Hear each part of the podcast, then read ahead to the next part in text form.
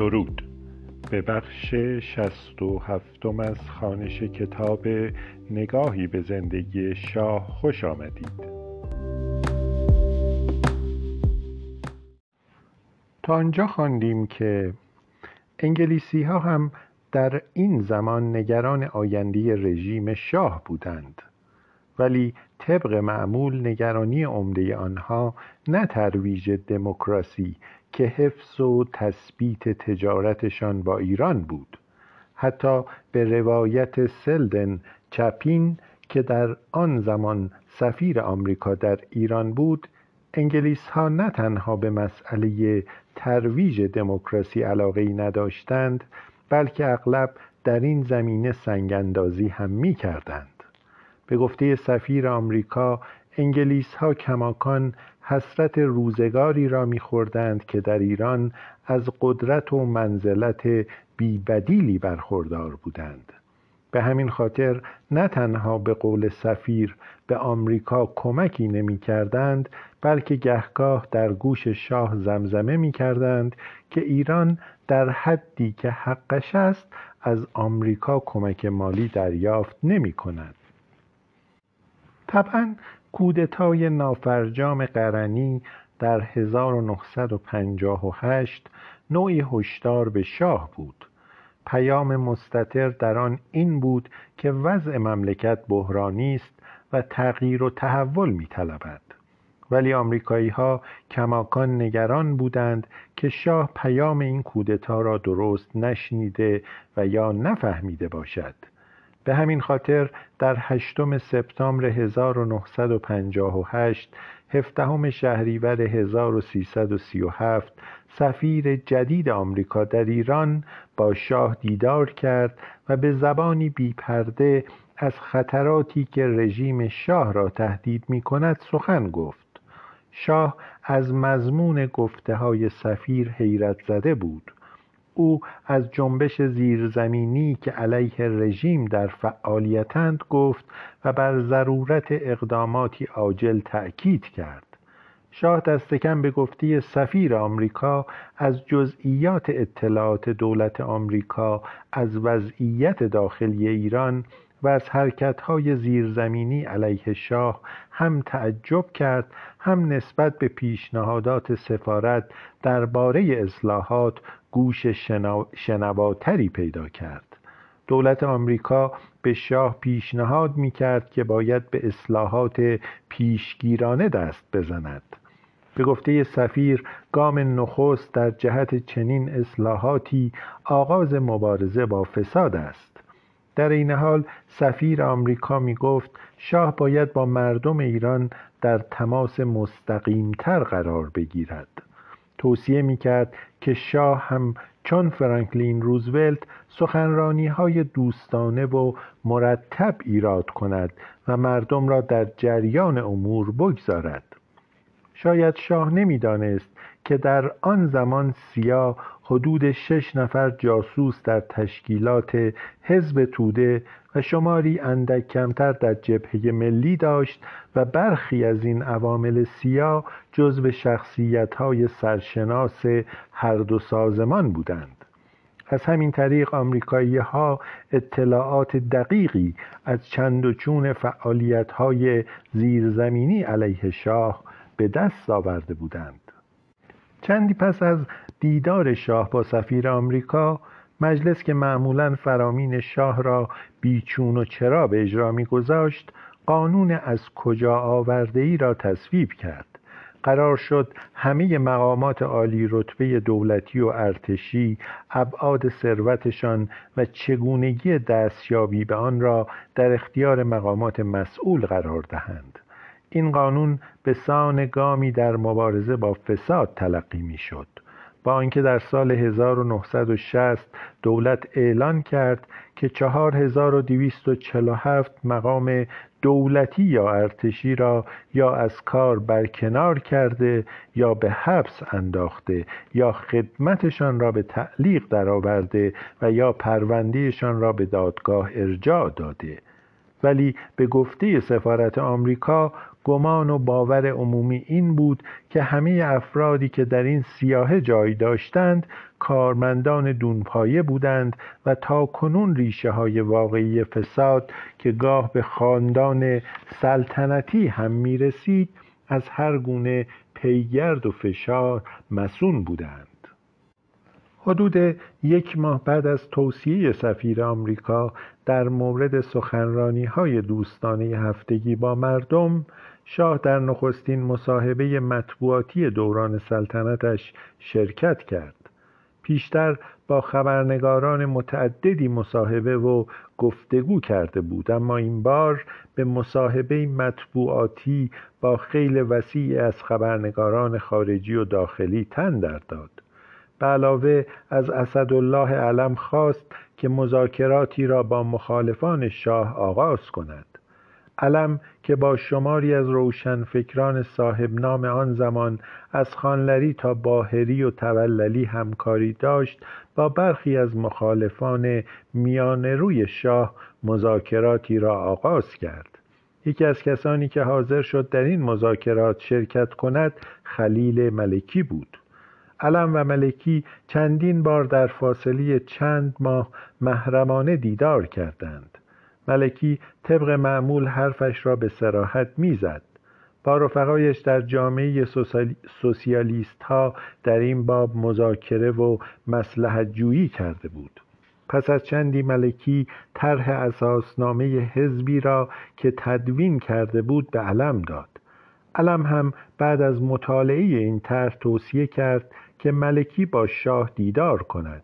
می گفت اعلی حضرت خود در واقع سوسیال دموکراتند ملکی اوایی از ملاقات با شاه نداشت. منزه طلبی های معلوف به اصطلاح انقلابی نزد او محلی از اعراب نداشتند. اهل اصلاح بود و نه انقلاب. واقع بین و مسلحتگرا بود. یک بار دیگر هم با شاه دیدار کرده بود و آن بار در آستانه تحولات 28 مرداد بود. آن دیدار شاه و ملکی سه ساعت به درازا کشیده بود و شاه می‌خواست ملکی را متقاعد کند که ادامه حکومت مصدق و سرسختیهایش راه را صرفا برای حزب توده هموار خواهد کرد. شاه خوب می‌دانست که ملکی تا چه حد از حزب توده دلزده است و تا چه میزان نگران سیطره استبداد استالینیستی بر ایران است. با این حال ملکی حاضر نشد وحدتش با مصدق را بشکند. این بار بعد از حدود شش سال شاه و ملکی مجددا گفتگو می کردند اگر در آستانه 28 مرداد وضعیت شاه سخت متزلزل می نمود این بار به نظر می آمد که شاه سوار است و ملکی پیاده. در طول این دیدار شاه از ملکی خواست تا نقش واسطه با مخالفان شاه را به عهده گیرد.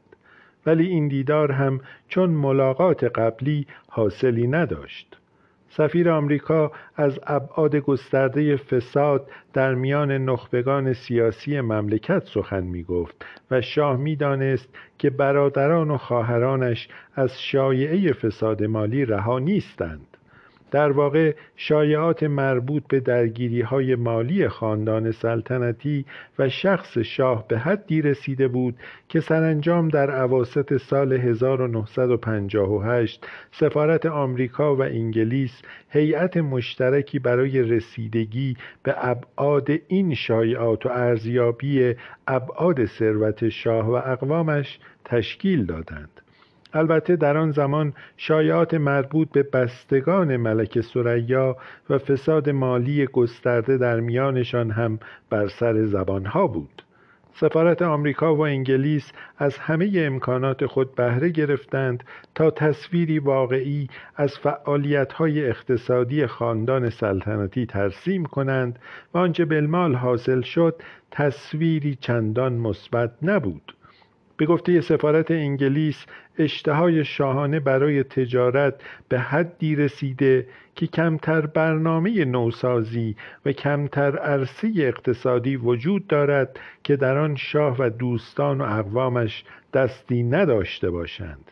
به گفته این گزارش سرمایه گذاری های مستقیم و شخصی شاه به عرصه های بانکی، انتشاراتی، تجارت عمده و خورده فروشی، کشتیرانی، مقاطع کاری، صنایع نوپا، هتلداری، سرمایه گذاری، کشاورزی و خانهسازی تسری پیدا کرده.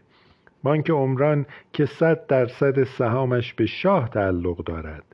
اخیرا 49 درصد از سهام دو شرکت را که یکی در خدمات آبرسانی و دیگری در کشتی سازی در دریای خزر فعالیت می کنند خریداری کرده است. بنا به مطالعه سفارت آمریکا و انگلیس شاه در آن زمان صاحب سیزده هتل بود و گفته می‌شد چهار هتل جدید هم در دست تأسیسند به علاوه شاه در یک کارخانه سیمان و یک سیلوی گندم و یک کارخانه قند سهام داشت مشارکت شاه در کارخانه سیمان به طور مشخص نتیجه یکی از بازیهای ورق شبانه بود که در آن سالها از تفریحات محبوب شاه به حساب می آمد. معمولا در این شبها بریج بازی می کردند و همبازی های شاه هم انگوش شمار کسانی بودند که چون مجید علم از دوستان دوران کودکی شاه بودند یا چند نفر دوست و همبازی تازه. در یکی از این شبها در حین بازی و گپ زدنهای معمول و معلوفش علم از تلاشش برای ایجاد یک کارخانه سیمان سخن گفت. می گفت با یکی دو نفر از دوستانش شریکند اما به کمبود سرمایه دچار شدند. شاه از میزان کمبود سرمایه جویا شد. وقتی شنید یک میلیون تومان کم دارند در جا چکی به این مقلب در اختیار علم گذاشت. در این حال متذکر شد که اگر در آینده هم به موانعی از این نوع برخوردند شاه را در جریان بگذارند و بدین سان بود که شاه در این کارخانه سیمان شریک شد. اگر دوستی و تصادف سبب سرمایه گذاری شاه در این شرکت بود بسیاری از صاحبان صنعت و سرمایه در آن زمان بی آنکه یک شاهی سرمایه دریافت کنند یکی از برادران یا خواهران شاه را در کارخانه سهیم می کردند می‌دانستند که وجود عضوی از خاندان سلطنت در هیئت مدیره و سیاهه سهامداران درهای زیادی را به روی شرکت باز می کند. اما این نفع مالی کوتاه مدت خاندان سلطنتی در دراز مدت زیان سیاسی جبران ناپذیری به شاه و رژیمش وارد کرد. قصه های مربوط به ابعاد دخالت خاندان سلطنتی در امور اقتصادی که گاه هم به اقراق آمیخته بود نه تنها در سال 1958 بلکه 20 سال بعد در آستانه انقلاب 1979 نیز به یکی از شکایات عمده مردم بدل شد. در هر حال در سال 1958 بنابر گزارش مشترک سفارت آمریکا و انگلیس شاه به طور مستقیم در تجارت هم دست داشت. صاحبان اصلی شرکتی به نام بنگاه تجارتی ماه بود. این شرکت عمدتا کالاهایی از انگلستان وارد می کرد و در آن زمان به طور مشخص مشغول وارد کردن اقلام مورد نیاز در طرح برقرسانی کشور بود و در این کار رقیب اصلیش سازمان برنامه بود. همین شرکت در واقع نقش رابط و کنتراتچی اصلی در دو قرارداد مهم دیگر را به عهده داشت.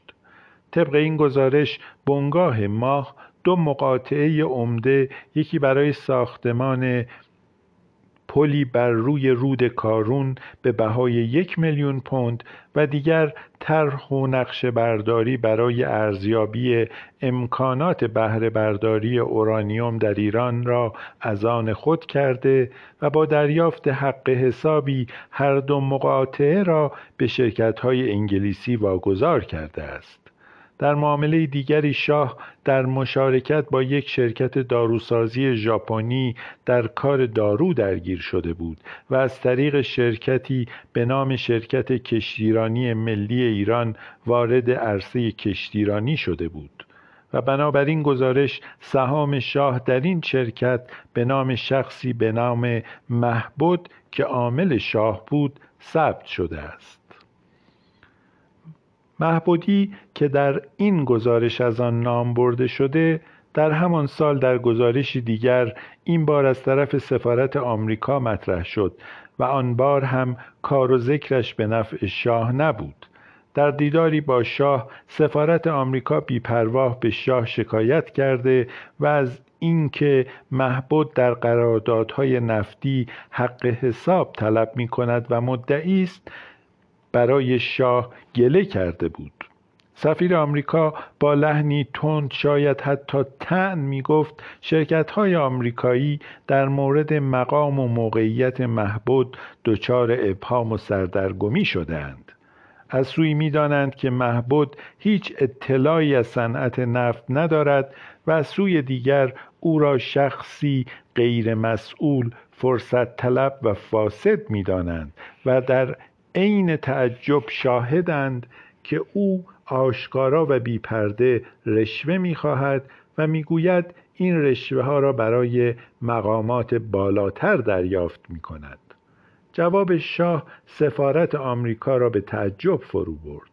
شاه گفت این اتهامات را هم قبلا شنیده و با محبود در میان گذاشته و او هم همه را انکار کرده شاه در ادامه گفت تا زمانی که گناهکاری محبود اثبات نشده باشد شاه هم طبعا از هر گونه اقدامی معذور است. شاه به علاوه اظهار نظر کرد که به گمانش محبود سرمایهداری پرتحرک صرفجو و خلاق است و در جامعه تجاری ایران از ارتباطاتی گسترده برخوردار است. اما در عین حال این نکته را هم در پایان اضافه کرد که هیچ شرکت آمریکایی نباید احساس کند که به دادن حق حساب به محبود ناچار است.